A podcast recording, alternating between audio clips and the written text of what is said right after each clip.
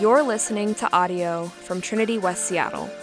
For other resources, more information about this sermon series, or to connect with us, visit our website www.trinityws.com. Well,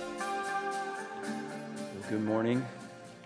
Uh, so glad that you've joined us here as we come together to meet with God. And that's what we're here to do today. And we're thankful that you are participating in that. Uh, why don't we pray? Uh, by the way, I can't remember if I even said this, but my name's Joel. I'm one of the pastors here. And uh, anyway, uh, I'm going to pray as we dig into God's word here today. Heavenly Father, we thank you for speaking to us in this word that you've recorded through Matthew. And God, as we come, we pray that you would uh, just shine a light on what you have to say to us in such a way that, Holy Spirit, we wouldn't just receive what you have here, but that we would be transformed by it. So be here with us, Holy Spirit, we pray, to guide this process and to lead in every way. And we ask that in Jesus' name. Amen. Well, uh, because we've already uh, had a lot of sharing and, and, things that have happened in this service, I'm hopefully going to keep it a little bit shorter than I might otherwise, uh, normally on an average week.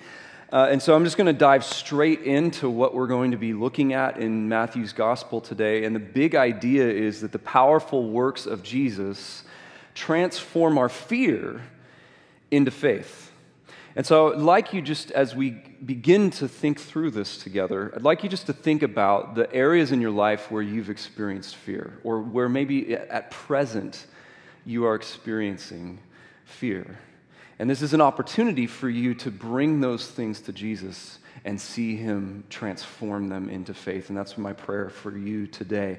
So, as we get started, we're going to actually look at the context for this great miracle that Jesus performs then we're going to look at two interactions that he has with two different people, and those are going to set us up to see that miracle that he performs. So let's look at this beginning with that context. What's the context of all that is about to take place? It's verse 18 in Matthew 8. It said, Now when Jesus saw a crowd around him, he gave orders to go over to the other side. So, Matthew is introducing these two miracles, one that we're going to look at today, another that we'll look at in a few weeks. Today is uh, the calming of the storm. A few weeks, it's Jesus casting out these demons from two people. And Matthew is setting up those two miracles by mentioning Jesus' decision to leave Capernaum. And he says to go over to the other side. And we're given the impression uh, that the motivation for Jesus to withdraw from all of these crowds was in order for him to rest. He wanted to rest. And, and we're given the impression by the way that these stories are told. Uh, for, from as far as we can tell, Jesus has been going for hours and hours and hours. He's been doing ministry. Uh, all the way back to the beginning of chapter 5, if you can even imagine that just busy, busy, busy. He went up a mountain. He preached this long sermon, then he came down and he healed all of these people. He cast out demons, it said, into the evening. He has got to be absolutely exhausted. And so he's got to get away from these crowds. And so he gives orders to someone, we're not really sure who. It's probably the 12 disciples. And he says, Get in that boat, and we're going to head over to the east side of the lake. The lake is otherwise known as the Sea of Galilee. And while these crowds have just seen Jesus preaching with power, and they've just seen him healing with great power, there was nothing that could prepare them for the level of power that he is about to reveal. But first, there are those two interactions, remember, that he has with two different people. And these are going to give meaning to that upcoming miracle. Okay, so think of it that way as we, as we explore these two interactions that he has. The first one is with a scribe. And here's what it said in verse 19 A scribe came up and said to him, Teacher, I will follow you wherever you go. Now, scribes, who, who were these guys? Scribes were uh, people of the scriptures. They would have painstakingly toiled over every word and painstakingly toiled over making sure that the scriptures got passed down. And they were all about the study and interpretation to the point where they would have had some of their own disciples. And so this guy is a guy of uh, the Word of God, very familiar with the Word of God, and we can assume he was probably just blown away by Jesus' power and authority as he taught in the Sermon on the Mount just before all this took place. And we can assume that he was present when Jesus uh, acted in healing and, and, working all of these miracles, and he's got to be thinking to himself, I, I wonder if this isn't the Messiah. I wonder if this isn't the king that we've been waiting for. And he comes to Jesus here and he, sa- he calls him teacher. You notice that? And what's interesting is that in Matthew's gospel, the title teacher, when someone comes up to Jesus and calls him teacher, it's actually a sign that they're an outsider. They're not inside of the kingdom of God when, they're, uh, when Matthew puts that word in their mouth. But he says teacher to Jesus, and then he says, I'll follow you wherever you go. Now, what does he mean by whatever, wherever? Um, well, it seems by Jesus' response that this was only a commitment to join him on this trip across the lake rather than a full surrendering of his life as a disciple. And so he's saying to Jesus basically, Jesus, if you're getting in a boat, I'm getting in the boat. I'm, I'm going with you. And then Jesus turns to him and he says, You sure about that? you sure you want to do that? Check out his response, verse 20. Jesus said to him, Foxes have holes and birds of the air have nests, but the Son of Man has nowhere to lay his head. Jesus gives himself the title. This is the first time this happens in Matthew's gospel. This title, Son of Man, which kind of sounds strange to us, but if you want to think of it as Jewish shorthand for I'm the Messiah. I am the king that you have been waiting for. I am the one um, among, uh, uh, in whom all of your hopes are tied up. That's what Jesus is saying when he says, Son of Man. And so he says to this scribe, he turns to him, he says, I am the Son of Man, I am the Messiah. And by the way, I'm also homeless. so uh, are you sure O scribe, are you sure that you want to be with me? Are you sure that you want to come and learn under me? Are you sure that you want to come and become like me and live like me?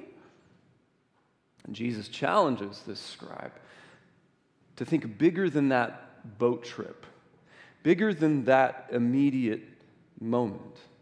And Jesus is causing this guy to truly consider have you counted the cost of following me? And friends, he's asking us the same question. Have you counted the cost of following Jesus? Are you ready to follow the nomadic Messiah wherever he may go? Even if it's into the unknown. You see, discipleship we've said before is it's being with Jesus so we can become like Jesus and live like Jesus. Discipleship is not just a matter of getting something from Him, it's also becoming like Him and doing what He does. And so, doing what He does includes the fact that Jesus gave up his worldly comfort and security in order to give himself in the service of others. And he's asking us, are we ready? Are we ready to do the same? But there's one more interaction that Jesus is going to have, similar, that's going to set up that big miracle that we're going to get to. And this other interaction happened in verses 21 and 22. It said, Another of the disciples said to him, Lord, let me first go and bury my father. And Jesus said to him, Follow me and leave the dead to bury their own dead. Now, plenty of people put off following Jesus in order to pursue, I don't know, uh, worldly pleasures or sins. But this disciple doesn't want to go do something evil. He actually wants to do something good. He wants to go and bury his father. Now, who knows the exact context? Who knows whether his father is actually dead at this point or not? But in the ancient world, this was one of the most important things that a child could do. One Bible scholar said a duty uh, that, that burying your, your father or your mother would be a duty far more sacred than simply saying goodbye. It wasn't just like what we would think of in terms of a burial. It was far more sacred than saying goodbye. There was no obligation more spiritually significant for a child in the ancient world. So this guy wants to do something good which makes Jesus' words all the more shocking when he says, Let the dead bury their own dead. Now, I have to know that Jesus oftentimes speaks in hyperbole. He loves doing it, and, and sometimes it could be pretty funny. In this case, not as funny, but it is still hyperbolic, and we have to read it and understand it that way. What is he actually saying? He's not saying, oh, just let them rot. Christians don't bury dead people. That's not what he's saying. I, am guessing there's probably some weird sect of Christianity that's like, well, we can't bury dead people, I guess. Jesus said it right here. Um, that's not what he's saying. The point isn't that in order to follow Jesus, we have to stop doing ordinary good things and, and fulfilling our responsibilities. No, the question is the same as it was with the scribe Have you counted the cost? Or have you said something to Jesus, something to the effect of, Sure, I'll, I'll follow you. I mean, you give me eternal life. That sounds great. I get to go to heaven? Sure, deal. But uh, I'll begin taking my discipleship seriously next year, Jesus. Or, and then you kind of look at your calendar and you're like, um, actually, you know, next year's looking pretty busy. Jesus, I'll start taking my discipleship seriously the year after that. Yeah, I really got to work on this career. Or, Jesus, I got to get this traveling in. Or, my kids are really busy with after school activities and sports. I, I, I got to get all this done right now. Or, Jesus, you know, I'll begin taking discipleship seriously at a later time. Right now, I got to really get my savings account balance up. Or, I've got to go and get married first. hang on, Jesus. I'll eventually get around to following you. Don't worry about it. I mean, uh, BT dubs, thanks for that eternal life thing, Jesus. I'll see you later.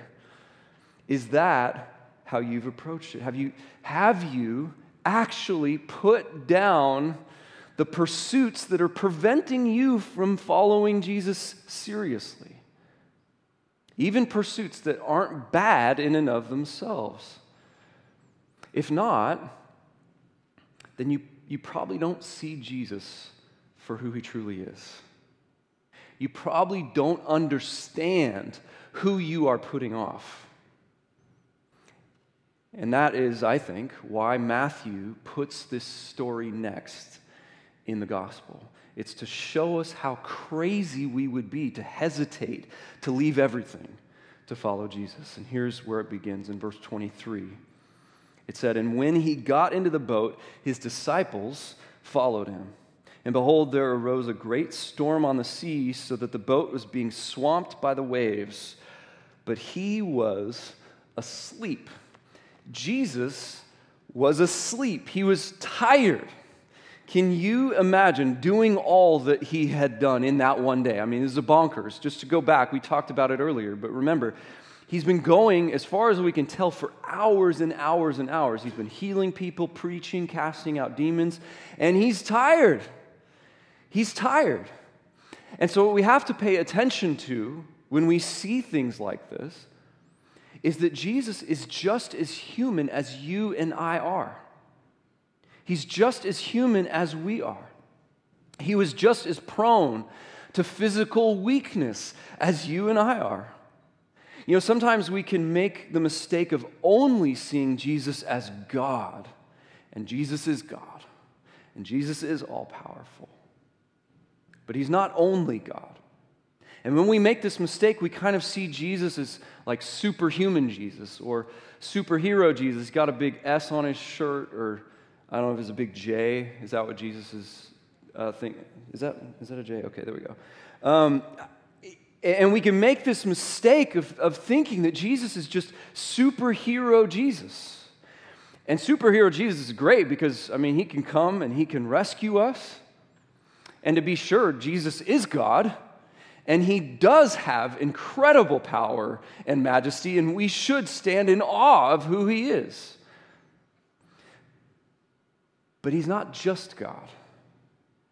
And superhero Jesus is completely unrelatable. He's nothing like us because we aren't superheroes. Some of you guys are like, speak for yourself, man. I, am a superhero. Just because you go LARPing with your friends on the weekends does not make you a superhero, okay? And, and superhero Jesus is completely unrelatable to us. And yet the Bible teaches us that Jesus was fully human, just like you and me. Fully human. He got hungry, like you get hungry. He got thirsty, like, like we get thirsty. I'm thinking of the moms this week. I'm thinking about, you know, what it's like to have, especially little kids, who also get hungry and thirsty. Do your kids get hungry and thirsty? Jesus also grew weary, just like we do. Do you grow weary? Again, thinking of the moms, perhaps you get weary when your kids are hungry and thirsty all the time. it just gets, it wears you down, right? The Bible also says Jesus was tempted in every way as we are. Do you experience temptation? Of course you do. We all do. And yet the Bible says that though he experienced temptation to its full measure,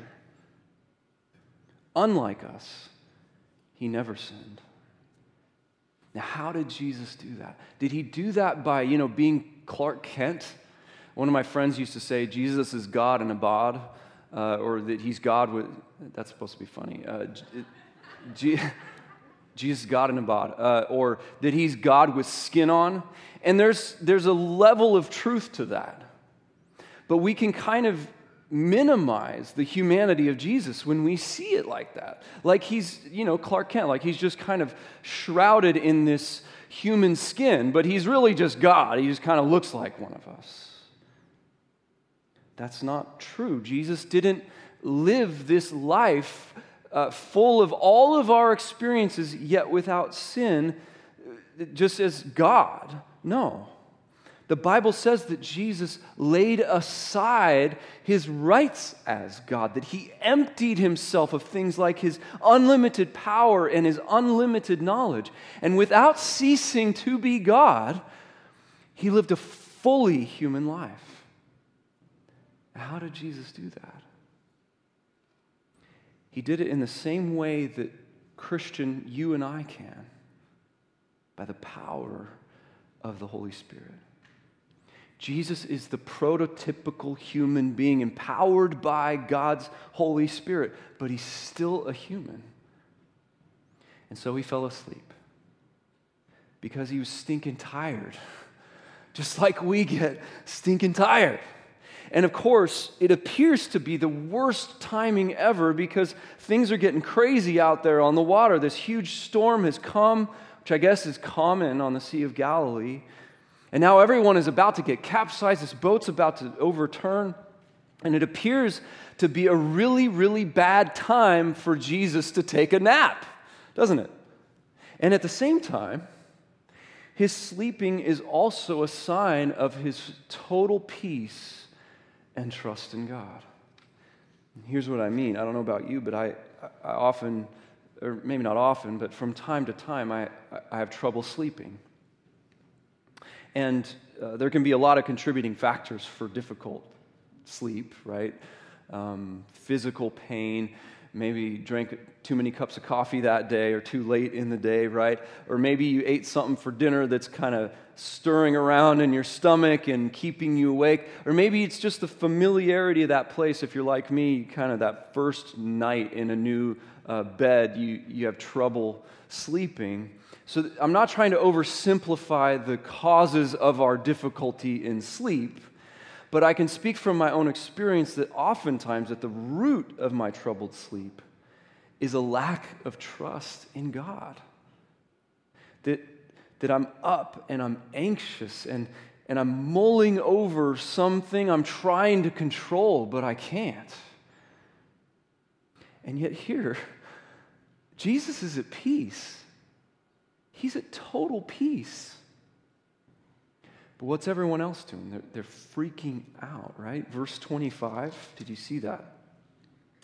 And they went and woke him, saying, Save us, Lord, we are perishing.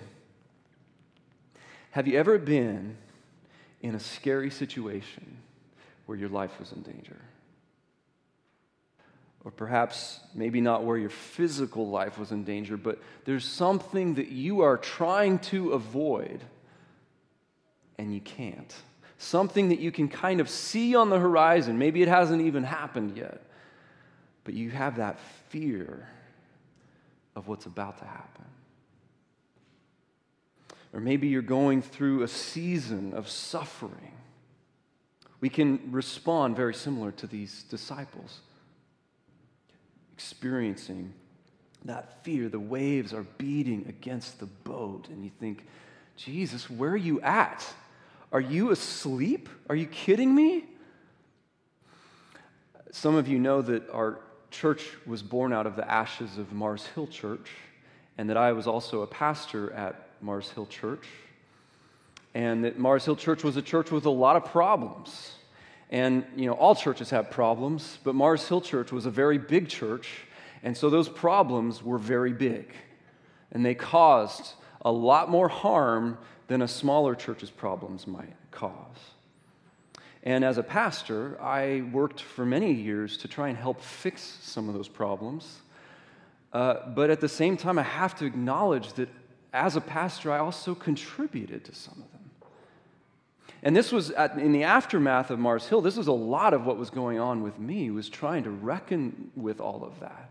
And reaching out to certain people who I knew that I just not pastored well, or I had, I had done what a lot of the Mars Hill culture was about, was just this uh, misuse of power over people. Reached out to people, reconciled with them. But I also had to acknowledge and recognize the ways in which being a part of Mars Hill had harmed me and the trauma that that had caused me. And I, I eventually went to a counselor uh, actually a couple counselors, for some help. And one of the counselors that I met with asked me to do this exercise. And so in this exercise, I sat down in a chair, and there was another chair across from me. Some of you guys who are like not into counseling and therapy and stuff, you're going to be like, oh, this is totally dorky. That's okay. But what I want you to hear is uh, how God worked in this situation, okay? And so I'm sitting in this chair, and the idea of this exercise was I'm supposed to imagine Jesus sitting in the chair across from me. And I'm, and I'm to tell him the things that happened to me.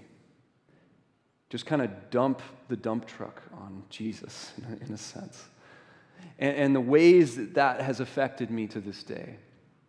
And then I'm supposed to change seats and go over to the other chair and imagine Jesus talking to me and what might he say? And there's some prayer, some time just kind of wrestling with the Holy Spirit and his presence in that moment. I, I almost heard him audibly speak to me as though, you know, this is Jesus talking to me, saying, I was there. I was there.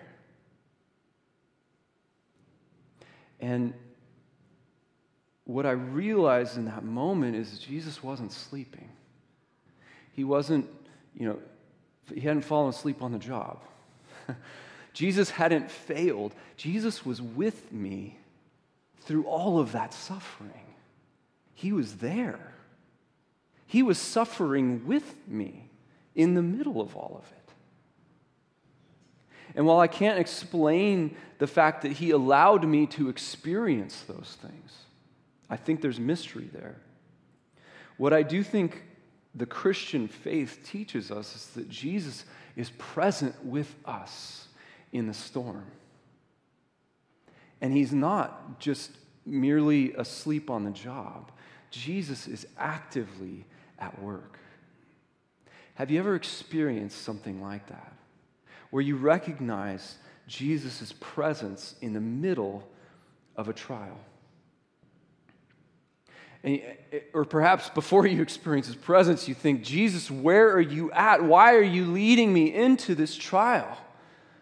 Why are you allowing me to experience this fear that's crippling me, God?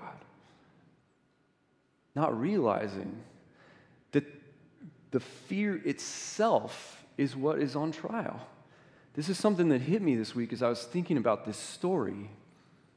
Think about this for a minute. When we go through a time of fear, when we go through a trial, what is Jesus doing? What is he up to? He's trying to uproot the things that are in our hearts and in our lives that need to get expelled. And one of those things is fear. And what's so amazing is that he uses these trials to actually put our fear on trial. That is what Jesus is up to. And fear, friends, it exposes the reality that we like to keep tucked away at all times. We like to kind of brush it under the rug, this reality that we are small, we are weak, and we are helpless. And we kind of brush it under the rug of self reliance and, and self esteem and pride, and yet it doesn't change the fact that it's true. We are small, we are weak, we are helpless.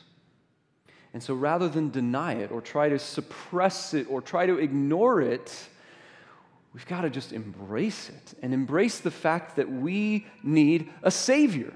That's what these guys did. They shouted out to him, Save us, Lord. And you know what? They called on the right person. Jesus, his very name means Savior. Did you know that? Jesus means literally God saves. And so these guys called on the right person because they're secure in the hands of their Savior. And when we cry out to Jesus, we are secure in the hands of our Savior. When we encounter trials and when we experience fear, we've got to remember that there is nothing that we have to lose in an ultimate sense in those times other than what we won't take with us into eternity those things that Jesus needs to expel from our hearts, those things that we need Him to come and redeem. And so trials are actually an opportunity. They're an opportunity to experience a release from fear and experience the relief of faith. It's yet another chance to be with Jesus so we can become like Him and live like Him. And so these disciples, I can kind of imagine them coming to him and like shaking him awake. Save us, Lord, we're dying here. And what happens? Verse 26. And he said to them, Why are you afraid, O you of little faith? And then he arose and he rebuked the winds and the sea, and there was a great calm. Great calm. And the men marveled, saying, What sort of man is this that even the winds and the sea obey him? Last week we said that the measure of our faith does not control Jesus' power. And we are talking about healing, and we said the measure of our faith when we're praying for healing, it doesn't control Jesus' power. Jesus' healing power is not dependent on us and how much faith we have. And that same truth applies here. Did you notice that? Jesus rebukes the disciples for their little itty bitty, teeny tiny faith. And then what does he do? He actually answers their prayer. He acts despite their tiny faith. And they said, What sort of a man is this in verse 27? And the answer is, It's not just a man. It's not just a man. This is the one who said at the beginning, Let the waters under the heavens be gathered together into one place and let the dry land appear. This is the creator of the wind and the waves. That is why they obey his voice. And friend, that is why you should follow Jesus. That is why we should follow Jesus. Yes, he is fully man, and yes, we can relate to him but he is also fully God. He is the God man. And yeah, he had to rest. But he's also the one who the winds and the sea obey. Which is why he's worth giving up whatever it takes in order to follow him. And friends, if the wind and the sea obey him, we should too. They obey him because he made them and he wisely uh, gave them purpose and he wisely ordered creation to function rightly when they are functioning, functioning rightly. And likewise, he made us and he wisely gives us purpose. And he gave humanity purpose in the beginning, but then he renewed that purpose when he came to make disciples, when he came for people to be with him, to become like him, so we can live like him. And so today, I just want you to ask the question Have you gotten in the boat with Jesus? Are you in the boat with Jesus? Have you followed him even into the unknown? Have you left behind the security and the cares of this world in favor of the trials and troubles that accompany Jesus? You might say, well, why in the world would I do that?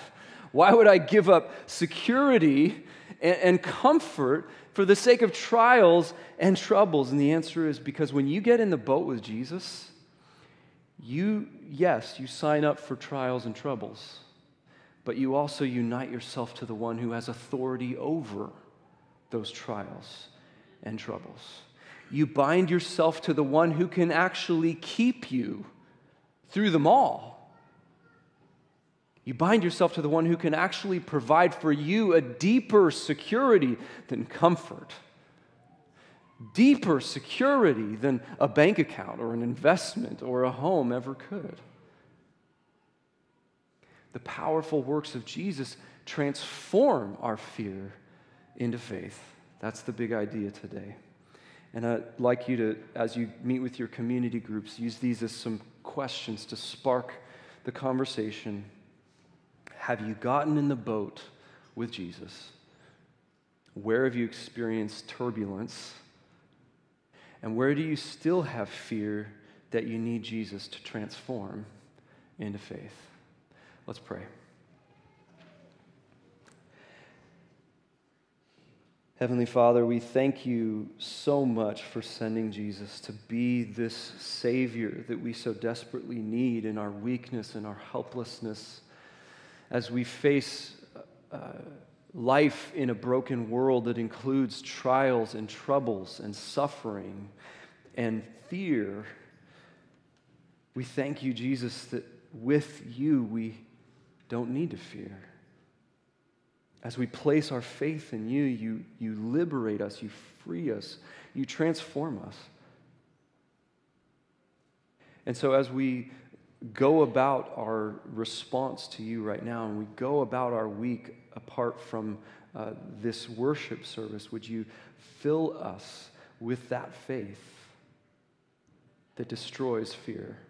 And we pray it in Jesus, in your name. Amen.